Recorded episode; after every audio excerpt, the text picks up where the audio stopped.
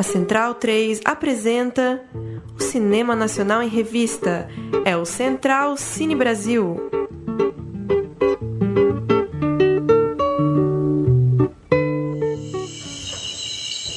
Digo que por pewa taro si agaru. Ko tero mera nai te ma diazu. Da ke me ta diazu ma ka ho diazu. To dero wa sa butu. Di tamane ma diazu. Bra garu. Alô,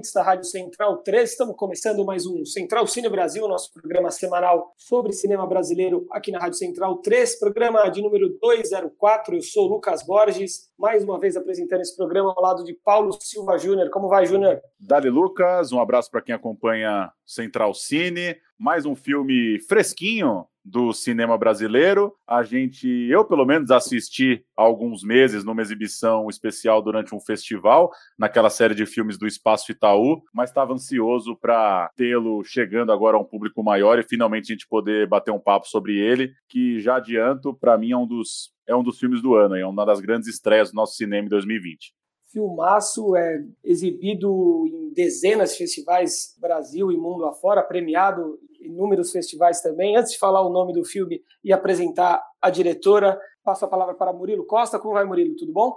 Boa noite, Lucas. Boa noite, Paulo, para os nossos ouvintes também. Posso falar o nome do filme, então? Confesso que foi meu filme favorito do ano até agora. Também empolguei bastante, achei um filmão. Então hoje vamos falar com Maia Darim sobre A Febre, Manaus é uma cidade industrial cercada pela floresta amazônica.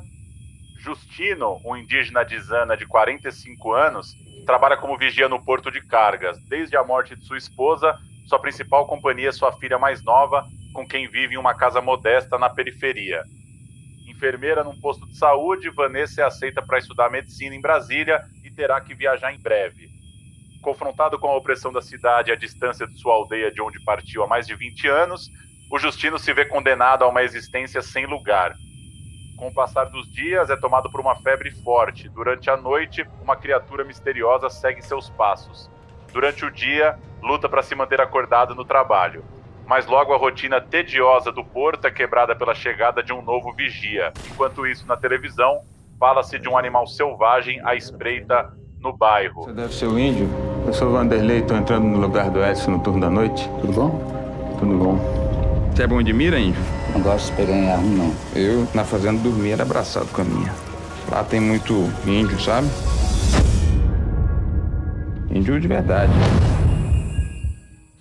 Como vai, Maia? Tudo bom? Muito obrigado pelo seu tempo, por trocar essa ideia conosco. Eu que agradeço vocês pela possibilidade dessa conversa e por todos os comentários de vocês sobre o filme. Enfim, é uma alegria escutar vocês e poder bater esse papo. Maia, eu, eu inclusive estou com o seu site aberto aqui, tem alguns trechos ali de críticas sobre a febre, e tem uma frase que eu lembro de ter lido lá no blog do IMS, do Zé Geraldo Couto, quando ele diz que a febre pode ser considerado um marco no modo como o cinema encara esse personagem trágico que é o índio no mundo dos brancos.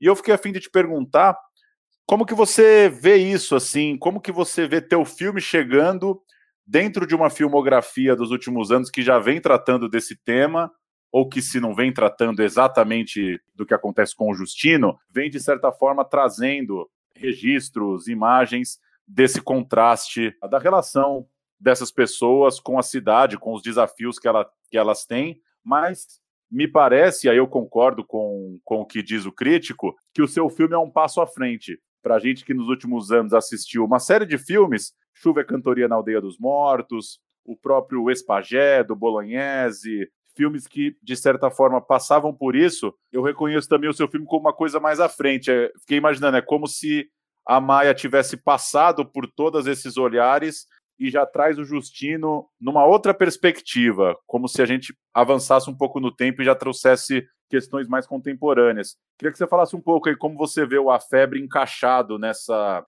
nessa temática dentro do, do cinema brasileiro atual? Olha, eu acho que nos últimos 20 anos a gente vem tendo uma produção muito forte de, de cineastas e também de artistas indígenas, escritores indígenas, né? E eu acho que isso tem sido muito responsável pela desconstrução de, de certos estereótipos e pela possibilidade de da proposta de novas narrativas e novas imagens. Eu acho que isso vem muito assim também, enfim, junto junto com essa produção, né, que, que foi se fortalecendo nos últimos 20 anos, uma parte dela, né, uma grande parte dela também junto com o trabalho do Vídeo nas Aldeias, né, os filmes do Van Sancarelli, os filmes do Andrea Tonati, é, e toda essa produção mais recente que você comentou agora, né, o Chuva Cantoria, o Espagel, acho que tem uma série de filmes é, que vem sendo realizados nos, nos, últimos anos, mas eu acho que tem principalmente uma produção de cineastas indígenas cada vez mais forte, né, cada vez mais forte e potente que já existe há vários anos, mas que eu acho que nesses últimos anos tem ganhado mais visibilidade. Eu acho que até tardiamente, né? Porque é um cinema muito, é, muito interessante que eu acho que agora tem começado a se tornar um pouco mais conhecido para um, um público geral.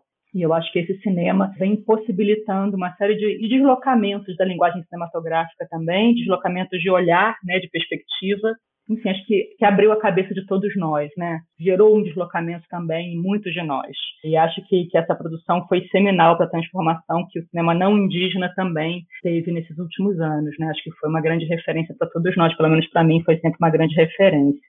Maia, o, um pouco como o Paulo já disse, a febre é, coloca o indígena do, numa posição, né, num retrato que, infelizmente, a gente está pouco acostumado a ver, né, de uma forma que, que a sociedade talvez se negue a olhar o índio, né, o índio integrado na nossa sociedade. E de fato é uma surpresa, né, a gente está falando aqui de São Paulo, né, de um grande centro urbano, e é, e é uma surpresa em, em, alguns momentos é observar os costumes, enfim, o, o modo, o modo se viver do, do indígena dentro desse contexto. Eu queria que você comentasse um pouco a reação das pessoas, a história, a trama que está colocada na tela, tanto aqui no Brasil como lá fora, já que o filme teve tanta circulação no exterior e foi bastante premiado por lá também. Eu acho que fora do Brasil é, existem existem filmes da América Latina, né, é, que, que enfim filmes tanto realizados por indígenas de outros países da América Latina quanto com personagens indígenas, né, quechuas, enfim, de, de outros povos da América Latina, é, também no México, né, isso é muito presente em que essa relação com o contexto urbano ela é, ela é próxima, ela é mais próxima no cinema, né? Eu digo assim, personagens que são retratados no cinema, que, que são de povos originários e que vivem nas cidades, né? Eu acho que talvez isso seja mais comum numa cinematografia latino-americana não brasileira. Apesar de que, enfim, os indígenas vêm migrando para as cidades há muitos, muitos anos né, no Brasil. Claro que cada povo, isso varia muito também da situação de cada terra indígena, né, de cada região e dos motivos também que vão gerando essa migração. Né? Tem terras indígenas que que as condições de vida são muito difíceis, onde há muita perseguição, muita violência, outras que por conta né, da ação dos mineradores, por exemplo, dos fazendeiros, do agronegócio, a caça vem se tornando cada vez mais, mais escassa e a pesca também, rios contaminados. Então a gente vê uma série de, de razões que levam essa, a, a esse movimento de migração, mas conversando com as pessoas, com as famílias, assim, que eu sempre escuto, eu acho que isso, até nas pesquisas de censo, assim, um dos principais motivos da migração é a educação, né, o desejo de acesso à educação. Isso sempre foi muito forte, assim, nas trocas que eu tive e é uma das coisas que, né, dos elementos que estão presentes no filme, né? Assim, a Vanessa, ela tá, tá indo estudar em Brasília, ela é aprovada para estudar medicina, e o filme acompanha esse momento da vida é, de pai e filha, Justina e Vanessa, em que Justina é tomada por essa febre que não tem explicação, né? Uma febre que não tem explicação na medicina dos brancos, né? Na medicina ocidental, a medicina ocidental não é capaz de diagnosticar, enquanto Vanessa está indo estudar, é, estudar medicina também, né? Então a gente vê assim, como nos últimos anos no Brasil, nos últimos 20 anos no Brasil existiu a possibilidade, enfim, uma série de políticas e ali a reboque também da Constituição de 80, da Constituição de 88, né, que garantiu é, os direitos dos povos indígenas como cidadãos brasileiros, que é algo que antes de 88 é, não existia no Brasil, né?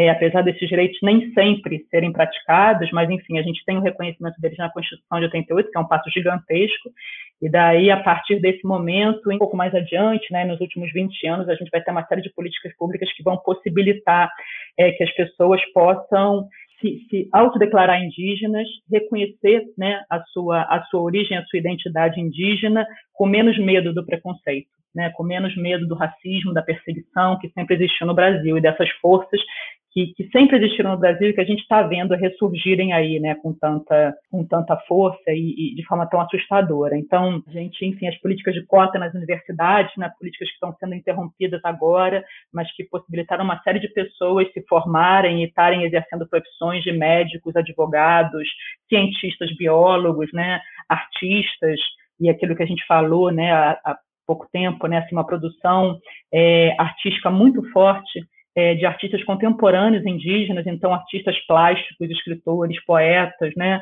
e que ainda é muito desconhecida pela população brasileira não indígena. Eu acho que, que, que, nós perdemos muito com isso, né. E é isso, uma realidade que é muito presente no Brasil, muita gente vivendo, né, muitos indígenas vivendo nas cidades, produzindo nas cidades, trocando nas cidades e, e, com as suas culturas, né, praticando as suas culturas, os seus saberes dentro, dentro das suas cosmologias, né. E é isso, a gente tem no Brasil, acho que são mais de 300 povos indígenas, que falam mais de 200 línguas diferentes no Brasil, mas a gente raramente né, assiste um filme que a gente possa escutar uma dessas línguas sendo falada, né? E isso realmente é uma pena. E eu vejo que com a produção indígena, principalmente, isso vem se transformando, né? Então, eu acho que a gente também vê filmes de realizadores indígenas que também vão retratar essas experiências de vida na cidade. Isso tem acontecido, eu acho que cada vez com mais frequência também.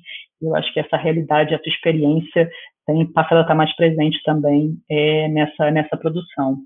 Maia, o filme trata bastante da relação e do estranhamento entre os brancos e os indígenas no mundo do trabalho, que é o mundo dos brancos, né, o mundo da cidade, e mostra uma certa desconfiança mútua.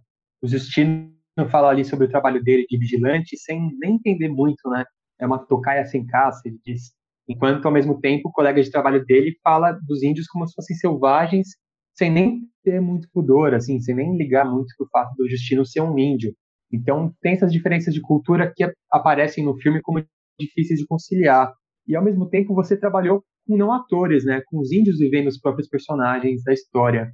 E o Regis, que faz o protagonista Justino, foi até reconhecido como melhor ator no Carno, em Brasília.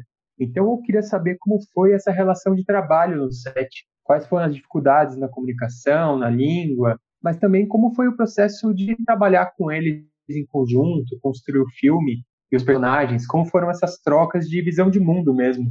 Então, quando você comenta né, dessa relação entre o personagem de Justino e o personagem de Vanderlei, são dois colegas de trabalho, né? Enfim, dois, eles são obrigados, né, a estar tá compartilhando o turno de trabalho e a estar tá convivendo nesse espaço pequeno do vestiário, né? E acho que isso fala um pouco disso, né? Como às vezes a gente a gente se vê obrigado a estar tá convivendo com, com alguém que nos traz uma ameaça, né? Convivendo com o inimigo assim tão proximamente, porque o Justino está compartilhando uma vestimenta de trabalho, a arma com a qual ele trabalha, com a pessoa que está ali podendo, né? Assim, é, ameaçando ele diretamente, né? Assim, então essa essa, essa violência que é muito presente é, no cotidiano das pessoas, especialmente quando elas estão nessa, nessa situação, né, em que o Justino está. Mas quando ele diz caçador sem presa, né, esse comentário do caçador sem presa, eu acho que é menos é, não compreendendo a postura do, de vigia e mais no sentido de de um questionamento desse próprio trabalho, né? Porque no final das contas, o que, que ele está ali vigiando? Ele está vigiando uma série de containers que estão fechados,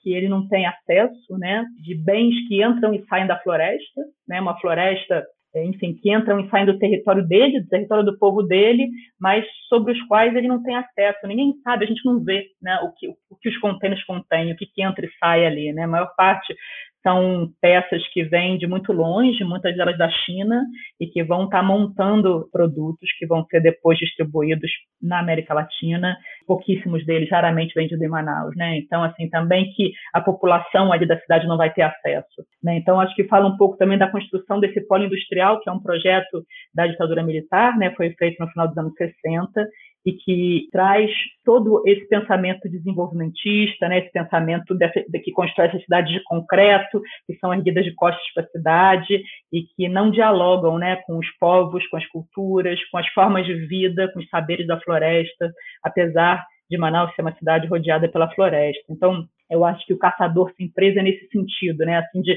do trabalho de um vigia que passa ali os dias e as noites de pé é, mas de fato sem saber exatamente o que, que ele está vigiando, o que, que ele está, que, que, ameaça é essa, né? Que ele que ele está ali para proteger. Tudo pode ser uma ameaça, né? No nosso mundo, no mundo dos brancos, tudo é ameaça. as relações não são localizadas diretamente, né? Então Eu acho que é mais nesse sentido que ele comenta. E você comentou e perguntou dos atores indígenas. O filme tem, tem vários atores indígenas, né? todo o núcleo da família de, de Justino. O Regis Mirupu, ele é do povo de Sana. A Rosa Peixoto, que interpreta o papel da filha dele, ela é tariano. E os outros personagens são do povo tucano. São todos povos do Alto Rio Negro, todos falantes da língua tucano é, e que são povos exogâmicos, então eles casam entre si e acabam compartilhando uma série de elementos culturais e cosmológicos também entre si. E alguns deles já tinham tido alguma experiência no cinema, o caso da Rosa, ela já tinha atuado num curta-metragem, mas a maior parte deles, incluindo o Regis, é, a Febre foi a primeira experiência deles no, no cinema e, e, no audiovisual atuando, né, enquanto atores. Então é isso, eles, eles, eles de fato, né, assim, é todos, todos os atores estão interpretando um personagem, por mais que eles né, por mais que esses personagens tenham sido construídos em colaboração, né, a gente foi um processo colaborativo de construção, erguendo as cenas a partir de muita improvisação, foi um processo longo, mas no qual eles não estão eles não estão interpretando eles mesmos, né? Assim, a vida do Regis, a vida dos outros atores do filme é muito diferente do que os papéis que eles estão interpretando. De fato, são papéis construídos e eles estão ali como atores, né? Febre é um filme de ficção. Eu acho que como como os atores são atores que estão atuando pela primeira vez, né? São atores que não eram profissionais antes né, de atravessarem essa experiência no filme. Acaba que essas coisas se confundem um pouco. Então acho que é sempre uma coisa importante da gente pontuar, né? Que realmente esses personagens são construídos e que é um filme de ficção. Mas foi um processo longo. A gente, enfim, eu e Regis, a gente conversou muito sobre o roteiro. Passei uma semana na casa dele fazendo uma leitura longa do roteiro, em que a gente, durante esse tempo, a gente conversou muito, a gente entendeu o que, que a gente queria manter, que, que não fazia sentido manter do roteiro original. A gente relaborou cenas, reescreveu diálogos, e depois disso a gente teve dois meses de ensaio junto com, com, o restante do elenco indígena, né? E daí também foi um momento de muita conversa, a gente contava muitas histórias uns para os outros. Foi um momento que a gente deixou um pouco até o roteiro de lado e durante essa contação de histórias, né? E enfim, lembrando que as que as culturas dos, dos povos ameríndios do Alto Rio Negro são de tradição oral, né? Então, contar histórias é a forma como o conhecimento é transmitido de geração a geração, está algo muito presente no cotidiano deles. É, mas foi uma forma da gente também compartilhar as nossas histórias, porque cada um de nós tinha uma história específica de vida, tinha vindo de um lugar diferente, por mais que todos eles viessem do Alto Rio Negro, cada um nasceu numa aldeia diferente. Então, foi uma forma da gente compartilhar as nossas histórias e entender que a gente estava ali para contar junto uma história também, né? E o cinema sendo esse lugar onde se contam histórias, né? E que história é essa que a gente queria contar junto? E a partir daí a gente começou, enfim, durante essa contação de história muita coisa surgiu, muitas histórias que entraram no filme, né? A história que Justino conta para o neto dele surgiu aí nessa nesse momento de troca entre a gente. E depois disso a gente foi para o momento de improvisação das cenas, e daí é um momento realmente conjunto de construção das cenas e de reescrita né, colaborativa do roteiro, e quando eu digo reescrita, é uma reescrita muito mais no corpo do que no papel. A gente até pensou em escrever, traduzir para o tucano o roteiro, mas como eles, eles, eles vêm de culturas orais, fixar a palavra no papel não era algo que fazia tanto sentido para eles. Então, a gente sempre foi fazendo um trabalho de tradução de uma língua para outra. A gente começava improvisando em português, depois eles levavam a cena para o tucano, eles trabalhavam a cena, daí eles traziam a cena de novo para Eles apresentavam a cena em tucano, e várias coisas eu já percebia que tinham se transformado. Depois eles traziam de novo para o português, eu conseguia entender de fato quais palavras é, tinham sido alteradas, e, mas não eram só os diálogos, né? muitas vezes eram também as pausas, a postura corporal, os gestos porque eu acho que uma língua ela não é uma ferramenta através da qual a gente transmite uma ideia, né? Ela forma um sistema de pensamento. Então, quando a gente vai para o tucano, as cenas se transformavam profundamente, muitas vezes, inclusive, o sentido da cena, né? Então, você perguntou sobre a questão da língua, a língua realmente foi um elemento central nos ensaios e, e também durante a filmagem. Acho que muito do que a gente vê no filme foi atravessado por esse processo de traduções, né? Traduções e retraduções é, que foi o que originou é, o, o que as cenas acabaram sendo durante as filmagens.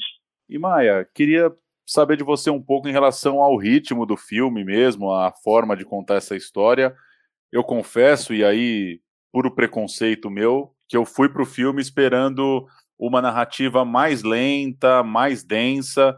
Insisto, preconceito mesmo de já imaginar, né? Geralmente, muitos filmes que vão tratar da cultura de povos originários ou coisa do tipo, é, eles acabam tendo um ritmo que é mais ligado exatamente à rotina dessas pessoas, né? Não vou nem citar algum exemplo, mas é, queria dizer isso, assim, que eu, eu, fui, eu fui com esse preconceito. E no fim eu achei que o filme, ele flui muito, assim. Ele tem um ritmo que eu fui pego, assim, que eu gostei. Obviamente, você não fez um filme comercial, você não fez um filme que vai ser extremamente popular, né? A gente sabe disso, tanto por um problema de distribuição, quanto pelos, pelos gêneros mesmo do cinema, pela, pela forma com que a arte chega às pessoas. Ao mesmo tempo, um filme que talvez é um do é o filme mais premiado em festivais, ou que rodou mais festivais do cinema brasileiro nos últimos anos. E fiquei curioso para saber isso de você, assim, como contar essa história, pensando um pouco em quem você vai chegar, é, saber também se, se existe uma certa aflição de fazer um filme e não querer, obviamente, que ele fique restrito só ao público de festival, que ele chegue a muita gente, e ao mesmo tempo, óbvio, fazer um filme com sua cara, com, com o ritmo de um cinema que você tem vontade de fazer mesmo. Então, acho que tempo é algo muito pessoal, né? Tem pessoas que comentam, é, eu, eu, recebo retornos muito diferentes em relação ao tempo e ao ritmo do filme. Eu acho que isso mostra como como o tempo imprime de forma diferente para cada um de nós, né? Mas todas as pessoas às vezes comentam, né? Assim, o filme ele traduz um tempo indígena. Eu acho que não existe tempo indígena, né? Eu acho que você mesmo trouxe isso no seu comentário, né? Nessa ideia assim do, do preconceito, como a gente, né? A gente já vem com, com um olhar às vezes é, é preconcebido para alguma coisa. E quando eu digo assim, não existe tempo indígena, é no sentido de que existem tantos indígenas, tantos povos, tantas línguas com ritmos diferentes, indígenas que que vivem em contextos de vida tão diversos, né? Indígenas que vivem na cidade, indígenas que nasceram na cidade, indígenas que nasceram na aldeia e migraram para a cidade, indígenas que vivem nas aldeias, aldeias no Nordeste, aldeia no interior mais recôndito do Brasil, próximo das fronteiras, enfim, na Amazônia mais profunda. Então, são tantos tempos que eu acho que a gente não tem como, como imaginar né, o, que, o que seria esse tempo indígena ou algo, ou algo equivalente a isso. Né? Da mesma forma como o tempo eu acho que para cada um de nós pode variar muito, essa apreensão do tempo para cada um de nós pode variar muito. Eu busquei estar muito atento ao ritmo da língua tucano.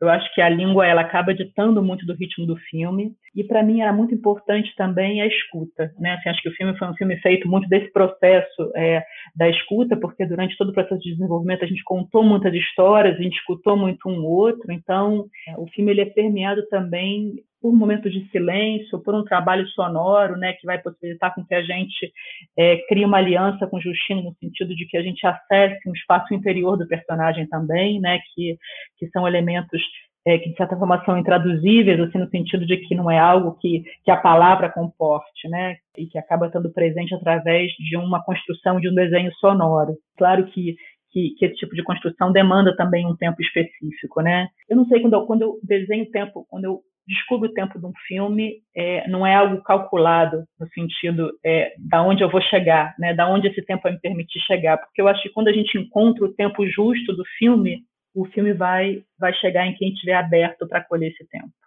É, e no final das contas talvez seja isso que importa, né? Mas eu entendo o que você fala sobre né, a, a, o desejo, a importância de também né, poder alcançar, poder chegar para além dos festivais. Esse desejo é muito forte, né? Porque os festivais de cinema são um circuito é, muito muito importante de existir, mas ao mesmo tempo também muito fechado em si mesmo, né? Porque, por um lado, eles possibilitam que os filmes circulem por diferentes países e que os filmes cheguem até a crítica, que depois eles sejam distribuídos, né?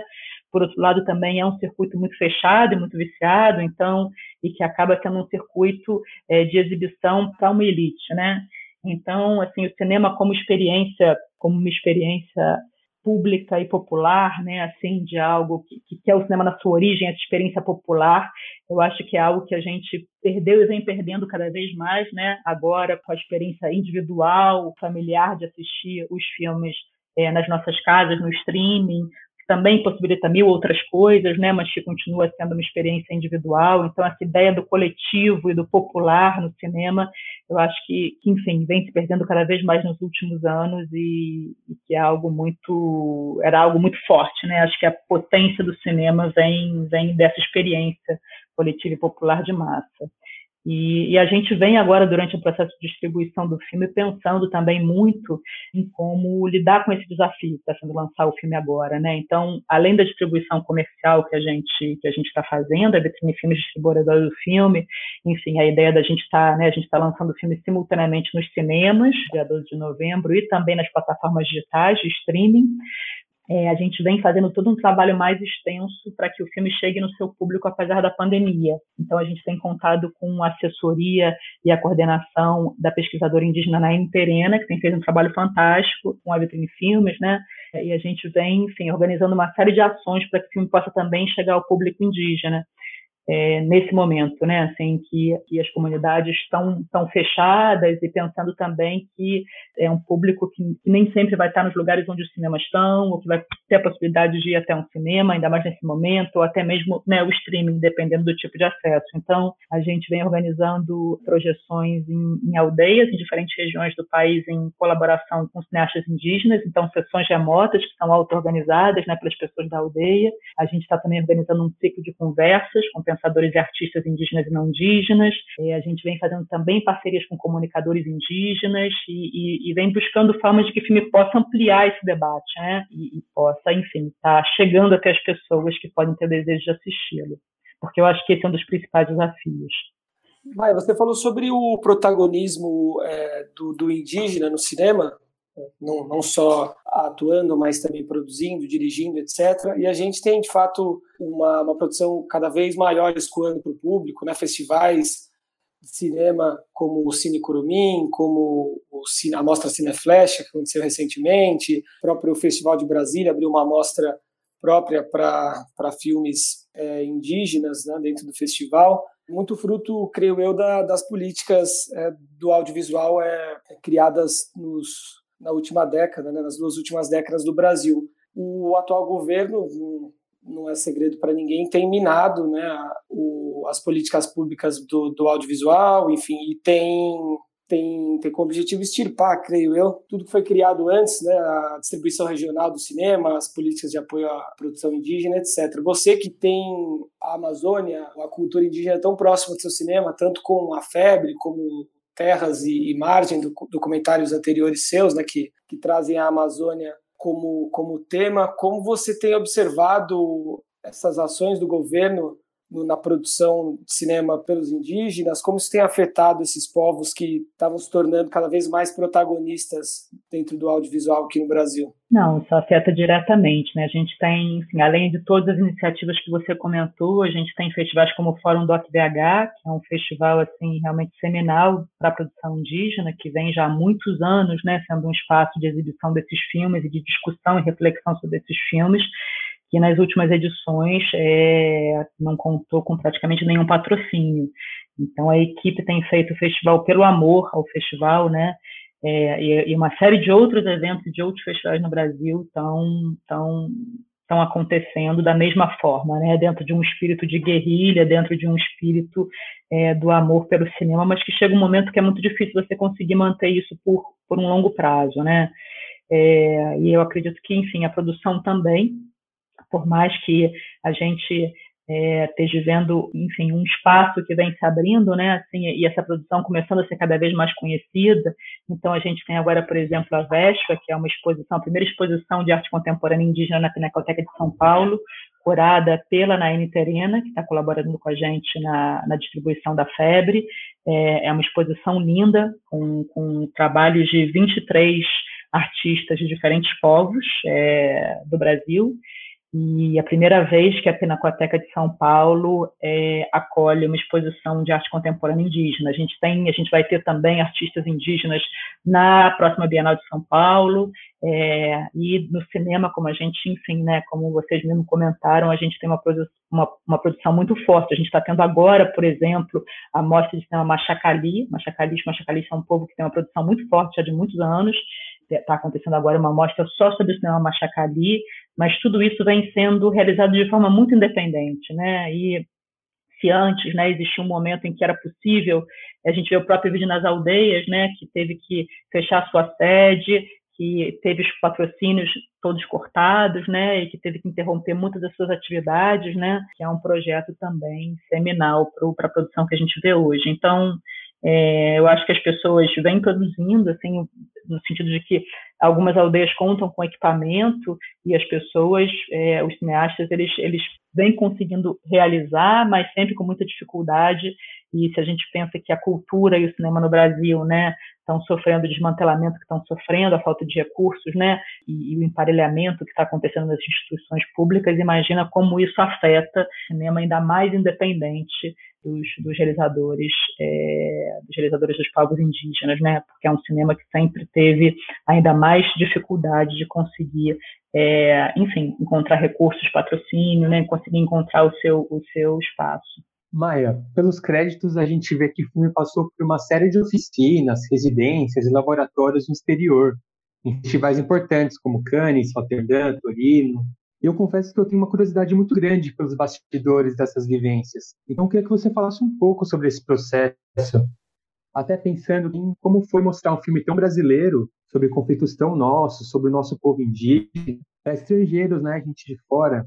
É, eu acho que, enfim, a Febre foi um projeto que foi desenvolvido né, ao longo de muitos anos. É, comecei a escrever o primeiro argumento em 2013 e o filme a gente foi rodar ele em abril de 2018. Então, é, foram vários anos de desenvolvimento. Durante esse tempo, eu passei muitas temporadas em Manaus também, nas locações, várias semanas nas locações, né, acompanhando é, o trabalho dos trabalhadores do Porto de Cargas, por exemplo, das enfermeiras do posto de saúde de Santa Etelvina na periferia, e, e foi todo esse material que foi nutrindo o trabalho no roteiro. E daí, à medida que isso foi acontecendo, eu também participei de algumas residências. É, cada residência tem uma forma muito específica de funcionar, então varia muito de cada, de cada lugar, né? É, para mim era uma possibilidade também de ter um tempo em que em que eu poderia né, realmente me concentrar na escrita, porque quando a gente está no nosso cotidiano, no nosso dia a dia, é difícil às vezes a gente, conseguir abrir espaço para um processo imersivo de escrita, né? E como o filme foi realizado, enfim, eu tenho uma forma de trabalhar que parte muito das pesquisas, de estar nos lugares, estar com as pessoas, conversando com as pessoas. Chega um momento que eu preciso me retirar para poder escrever. E o filme foi escrito em parceria com dois grandes amigos, o Miguel Seba Lopes e o Pedro Cesarino, é, e também ao longo dessas, né, de, de, algumas dessas residências. Então, por exemplo, o Torino Film Lab, que é uma residência de roteiro de Torino, é, tem uma, uma forma muito interessante de trabalho, que são é, encontros coletivos. Então, se formam grupos de quatro realizadores e durante um ano a gente tem três encontros, cada um desses encontros dura uma semana, e nesses encontros a gente a gente conversa sobre cada um dos projetos. Então, é, não só né, a gente a gente leva uma nova versão do nosso roteiro e a gente tem a possibilidade né, de das outras pessoas é, dos outros realizadores e também né, do tutor que está acompanhando né, aquela roda de encontros, está é, tá trazendo as suas contribuições sobre aquilo que foi escrito, como também né, você tem a, a oportunidade de estar tá acompanhando outros processos criativos. Isso que também foi mais rico e mais interessante. Né? Acho que é as duas coisas, porque quando a gente escreve, a gente está você passa por vários tratamentos, né? É difícil você ter o espaço de ter retornos. Acaba que são retornos de pessoas próximas, né? Ler o roteiro é uma coisa que toma um tempo, no roteiro de um longa. Então, é, em Torino, como existiam esses encontros, foram três encontros ao longo do ano, a gente voltava, retrabalhava o roteiro e depois se encontrava novamente para conversar. Então, esses retornos, né, sobre o, que, sobre o que tinha sido produzido, sobre o que tinha sido escrito, as questões que a gente estava se deparando naquele momento de escrita, ajudar, me ajudaram muito a, a destravar certos, certos nós que, que acontecem naturalmente no processo de escrita, mas eu acho que principalmente o que foi mais interessante foi poder estar acompanhando o processo de criação e eu tive a sorte de ter pessoas realmente muito especiais nesse grupo em que a gente estava trocando e que se tornaram grandes amigos depois. Já na Cine Fundação, que é a residência do Festival de Cannes, é uma outra proposta, é um processo realmente de uma proposta de imersão. Então, durante cinco meses, você é alojado, num, né, você, você, mora num apartamento, que é um super apartamento no, em Paris, e, e junto com também outros quatro realizadores, e, e, durante esse tempo você escreve. É, por mais que tenham encontros, por mais que tenham coisas que sejam propostas, não, não é exatamente um trabalho conjunto de troca e de discussão sobre o roteiro, cada um está trabalhando no seu próprio roteiro, mas ao mesmo tempo uma série de trocas e conexões acontecem durante, durante esse período. E também é, foi uma experiência que, que me trouxe grandes amizades que eu, que eu carrego até hoje. Então, eu acho que, para mim, assim, o, o, mais forte, mais rico foram as pessoas que eu encontrei, as trocas que eu tive, né, e essas amizades que, surgiram durante, durante essas residências. E também a possibilidade de realmente se concentrar na escrita que a gente, no nosso cotidiano, nem sempre consegue ter o mesmo, né, o mesmo espaço contínuo, assim, de, de, de mergulho. Mas, enfim, acho que tem muitas formas de escrever roteiro. No caso da Febre, foi também uma forma de viabilizar né, o orçamento do filme, sendo meu primeiro filme de ficção. É, né, alavancar recursos é sempre muito difícil, tanto no Brasil quanto lá fora. Então, participar né, das residências e das oficinas é também uma forma do projeto ir aos poucos, né, tendo um, um, traçando um caminho que, que, que, que pode ajudar ele depois a, a encontrar os recursos que a gente precisava para a filmagem. Maia, muito obrigado é, pelo papo, pela nossa conversa. Parabéns novamente pela febre e que o filme possa ter pelo menos um pouquinho do sucesso daqui em diante com o público que teve é, nas grandes mostras e festivais é, do Brasil e do estrangeiro. Eu agradeço muito vocês pela troca, pelos comentários todos, as perguntas. É, obrigado pelo espaço, pela conversa. Foi um prazer escutar vocês e poder bater essa bola. Essa febre vai e volta. Até parece que ela tem horário certo. Possa sini ekate barça vekane jadi walau semua taman. Ya mau perka sedoi lagi punya. Aí, então, a Febre da Maia que estreia nos cinemas e no streaming nesse dia 12, sexta-feira, dia que o nosso programa está indo ao ar. Gigantesca, né? A, a lista de festivais internacionais e nacionais em que a Febre foi exibida, são mais de 50. O filme foi, febre, é, foi premiado em Brasília, em Punta del Leste, no Recife, Alemanha, Peru, Portugal, levou prêmio Locarno na Suíça, um sucesso é, entre a crítica, de fato. Acho que o prêmio mais legal é o prêmio de melhor ator, né, que foi recebido lá em Locarno, para o Regis, né, que vive o Justino, que eu acho que quando você se propõe a fazer um filme com não atores, né, bancar esse desafio e ainda mais como a Maia trouxe um set muito muito humano ali, né, entendendo de fato o ritmo de uma língua que não é a língua da diretora, me parece que é uma é uma chancela do quão bem sucedido é o filme, né? O Regis está impressionante como Justino. O filme é muito em cima dele, né? É um filme de rotina de personagem ali, né? De rotina do protagonista. Então, você vai acompanhar o Justino indo para o trabalho, voltando para o trabalho, jantando no dia de folga, coisa do tipo. E é muito legal, né? Quando isso é bem sucedido, né? Eu achei que ele se revelou um grande ator. Ele fala em entrevistas, né? Que tinha familiaridade com câmera, que mas nunca tinha, né?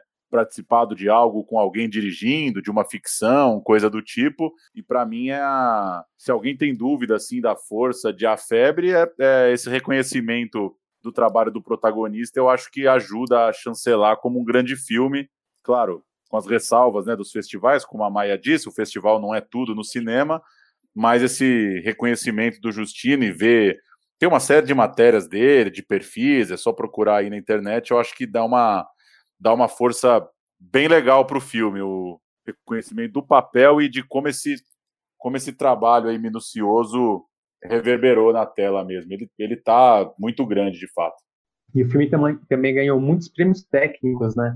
Principalmente nos festivais aqui do Brasil. Som, fotografia, direção, e realmente é espetacular. Principalmente o som e a fotografia, eu acho que estão ali em conjunto, trabalhando muito bem para compor o personagem, os cenários, para a gente realmente entrar nesse, nesse dia a dia do Justino, que tem um quê de rotina, de naturalidade, da questão indígena, mas que tem também elementos mais sobrenaturais, meio místicos, que estão muito bem traduzidos na parte técnica. A direção é impressionante, né? Muito segura para o primeiro filme de ficção. Total. Total. A, Maia, é, a Maia falou sobre como é pouco comum, né? É raro assistir a um filme sendo, sendo falado numa língua nativa e me chamou muita atenção mesmo. É uma vergonha ao mesmo tempo admitir isso, mas é muito interessante, de fato, uma hora e meia ouvindo os sons, né, da toda a oralidade da, da língua e, enfim, costumes de, dessas pessoas que estão vivendo meio, no meio urbano e se misturando no, com o dia a dia do homem branco. Não deveria ser, mas é uma descoberta para a gente. Estava tá, tá comentando nesse programa como essas pessoas têm muito em comum com outros povos é, e culturas completamente diferentes da, das nossas aqui, os povos indígenas. Né? E a gente falou recentemente do, do Casa de Antiguidades, eu acho que tem uma viu uma relação assim entre os filmes, que é essa coisa da, da pessoa encontrando o seu lugar no mundo, né? Do contraste entre culturas, é, claro, Casa de Antiguidades numa mão mais pesada em cima do preconceito, em A Febre essa relação da origem indígena com a vida na cidade, né, dessa da filha partindo para estudar em Brasília, que é uma coisa muito impactante, né, para quem vive nos interiores do Brasil aí. Repetindo um pouco o que eu falei na pergunta, eu acho que a Maia acertou no tom ali do ritmo. Claro que é um filme que não é, né, um filme fácil, popular, comercial, um filme qualquer que você assiste por aí, mas eu acho que ela essa coisa, essa resposta que ela deu sobre o tempo, eu acho que é muito acertada, assim. Para mim é, é no ponto. É o grande filme aí da temporada. Uma pena que a gente até falava antes do programa, a pandemia, o, o hiato das estreias, festivais atrasando, e o fato da gente estar tá vendo muito filme em casa, isso talvez perde um pouco o referencial como a gente teve nas outras temporadas, mas eu torço de verdade assim para que a febre seja reconhecido como um grande filme, assim como foram alguns outros filmes brasileiros nos últimos anos, porque a carreira é impressionante, né? Torcer para essa estreia casada, streaming cinema, atingir bastante gente. E será que essa estreia no cinema tem a ver com o Oscar? Será que ele não disputa? Porque estava se falando muito do caso de antiguidades, mas como você comentou, eu também acho que a Febre dialoga um pouco mais com o público, assim.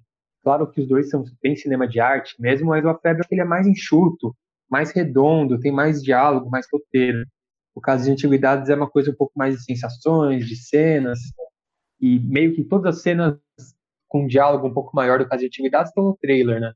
O filme em si é, é muito seco, quase mudo, e o A Febre já é mais fácil de acompanhar, né? Eu acho o contrário, acho que o caso de antiguidades ele, ele dialoga mais com o público que, que não é tão cinéfilo, enfim, que não está tão acostumado a, ao cinema mais introspectivo. Acho que ele traz mais ação, mais, mais embate, talvez é, seja mais palatável para o grande público. Mas o Oscar está tá se tornando cada vez mais inclusivo, né? cada vez mais diverso, faria todo sentido também. Recentemente, acho que foi o Abraço da Serpente, colombiano, não sei se concorreu, chegou a ganhar o Oscar. Concorreu. Concorreu, né? Um filme meio, meio Herzog ali, né? Preto e branco, meio da Amazônia. E acho que a febre teria tudo para para conquistar mais essa em festivais internacionais. Né? Boa, filmaço. Vamos para as notícias?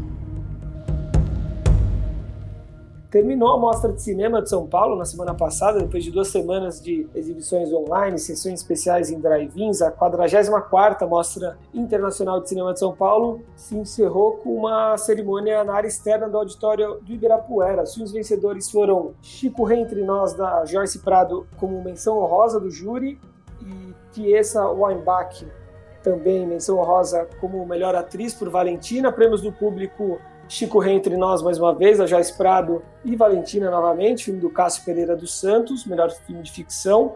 O prêmio da crítica foi para Glauber Claro, do César Meneghetti, melhor filme brasileiro.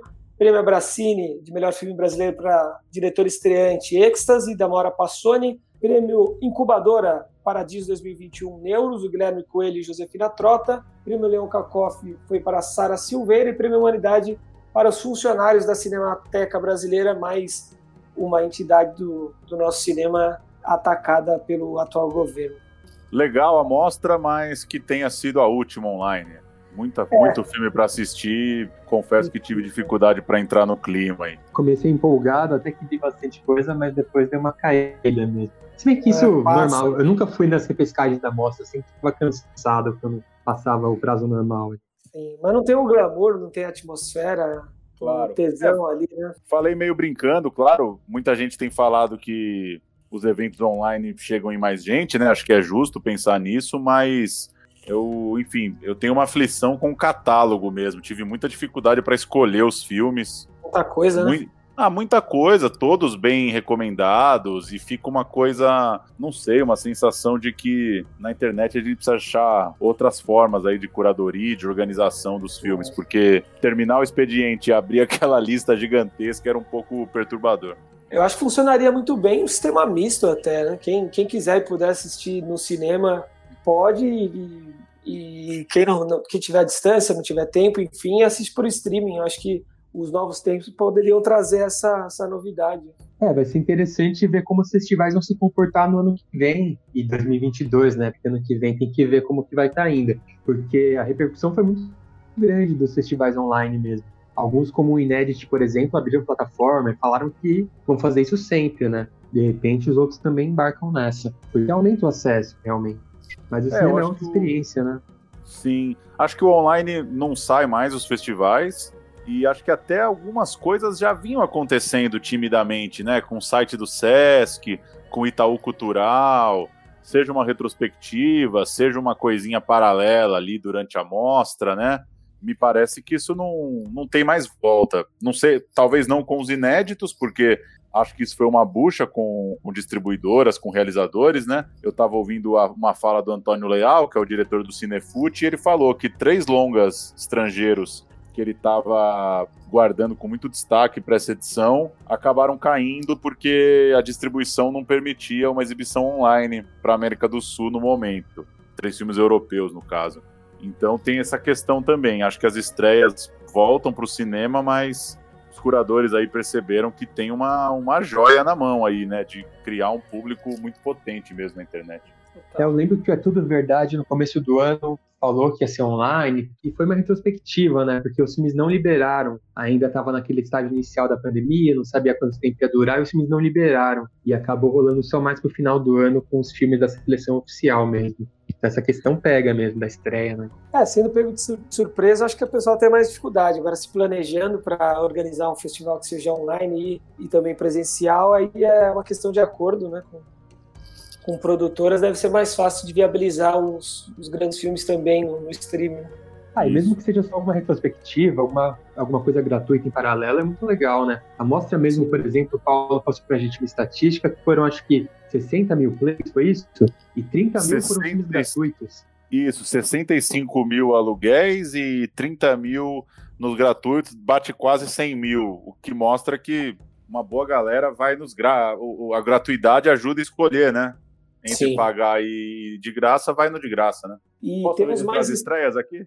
Eu começo, vamos no jogral, então. Fico te devendo uma carta sobre o Brasil, documentário da Carol Benjamin, é, levou menção especial no Festival de Documentários de Amsterdã, menção honrosa Não é Tudo Verdade, estreou no último dia 5, segue no Rio e em São Paulo, e nesse dia 12 chega ao streaming também.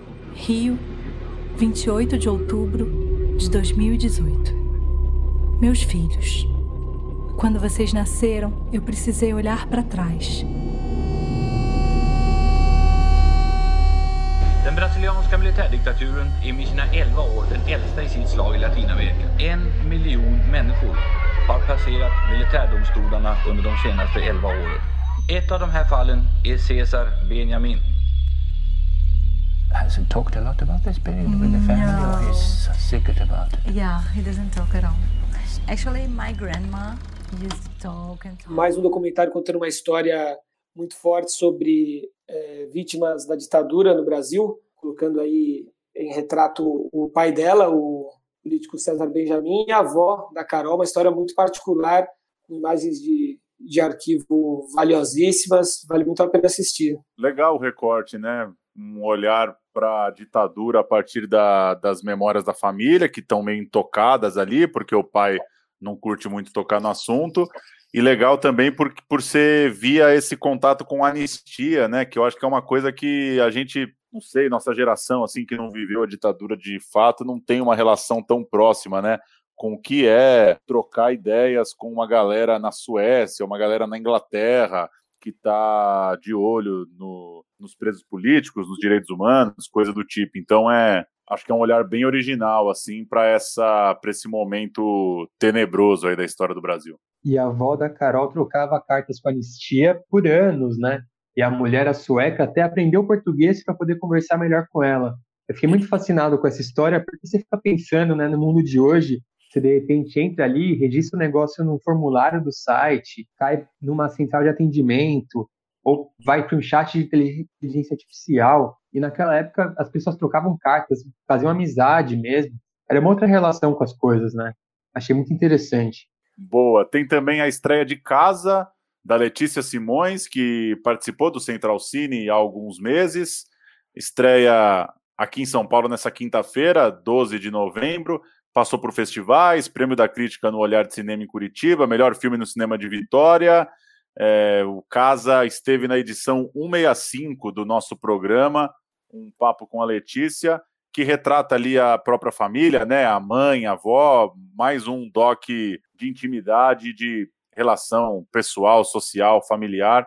Eu gostei muito do caso, acho que nesse gênero é um dos mais bem sucedidos aí. Recentemente a gente falou do Ontem Havia Coisas Estranhas no Céu, que também faz esse recorte familiar, mas leva para ficção. O caso fica no ambiente do documentário, acho que é até mais bem resolvido nesse sentido. Gostei bastante também na época. Acho que vale a pena aí, se você não ouviu, ouvir o programa. Foi bem legal a entrevista com a Letícia. Outro filme que teve na mostra Cidade Pássaro, estreando no circuito comercial no dia 19 de novembro. Teve premiere mundial na, na Mostra Panorama do Festival de Berlim esse ano. Foi lançado mundialmente pela Netflix e pode ser visto desde 29 de julho já, é, em mais de 190 países. A gente falou agora sobre A Febre, né, um filme que retrata os povos nativos se integrando no meio urbano, nas grandes cidades. Cidade Pássaro coloca imigrantes africanos é, aqui em São Paulo, lidando aí com os desafios da língua, desafios culturais, bastante interessante também esse, esse recorte do Matias Mariani, diretor de, de Cidade Pássaro. Boa, dá uma passada pelos festivais. Segunda edição do FIM, F-I-M, Festival Internacional Mulheres no Cinema, teve início na última terça, dia 10. A atriz e diretora Grace Passou será uma das homenageadas.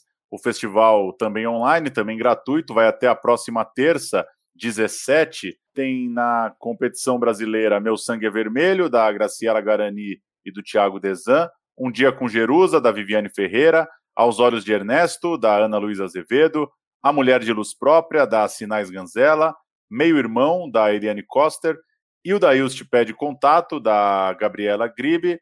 E até o fim, da Glenda Nicásio e do Ari Rosa. Alguns desses filmes passaram pelo programa aqui também nos últimos meses. Bom retrato aí do, da segunda edição do FIM. Isso, rolando também o 28º Festival Mix Brasil, de 11 a 22 de novembro, de forma online e gratuita. São curtas e longas, 102 filmes de 24 diferentes países. Mostra competitiva de filmes nacionais esse ano tem nove títulos, com produções de Goiás, Paraná, Minas, são Paulo e Distrito Federal. É, alguns filmes badalados, né, como Meu Nome é Bagdá, da Caro Alves de Souza, premiado lá fora, teve, teve em Berlim, Meu Nome é Bagdá, se não me engano. Para Onde Voam as Feiticeiras, de Eliane Café, Carla Café, Beto Amaral, e Valentina, do Cássio Pereira dos Santos, menção honrosa na Mostra São Paulo, né, a gente acabou de citar. Vento Seco, do Daniel Dolasco, e Viu Má, do Gustavo Vinagre. Mães do Derek, de De Kelme, Limiar Coraci Ruiz, Alfabeto Sexual, André Medeiros Martins, e a Torre do Sérgio Borges, que esteve na seleção oficial do Festival do Rio e na Mostra de Tiradentes. Massa. E já para adiantar mais um festival que está chegando, inclusive citado pela Maia na entrevista, o Fórum Doc BH, edição 24, 19 a 28 de novembro. São 36 produções entre 19 e 28, já disse a data, claro, começa só na próxima semana, além de encontros online, né, papos com diretoras e diretores. Entre os destaques, alguns filmes também bem falados aí da temporada, entre nós talvez estejam Multidões, de Alano Benfica e Pedro Maia de Brito, Pajeú, do Pedro Diógenes, que ganhou o melhor longa brasileiro no Olhar de Cinema. Entre Nós um Segredo, o filme novo da Beatriz Sainer, essa em parceria com Tomani Coiatê. Muita coisa boa também no Fórum Doc, começando no dia 19. Vale entrar lá, forumdoc.org.br. Mais uma vez, é um grande retrato aí da temporada do cinema brasileiro. E como a Maia citou, é um, é um, festival que também privilegia bastante a produção indígena, né? Sempre tem filmes dirigidos por indígenas, sobre o universo indígena. Vale a pena, de repente, para quem ficou curioso depois de ver a fé, também dar mais uns no Fórum Doc BH. É isso. Para quem sentia angústia com a quantidade enorme de filmes, né? Catálogo é gigantesco para assistir, as próximas semanas vão alimentar essa fobia.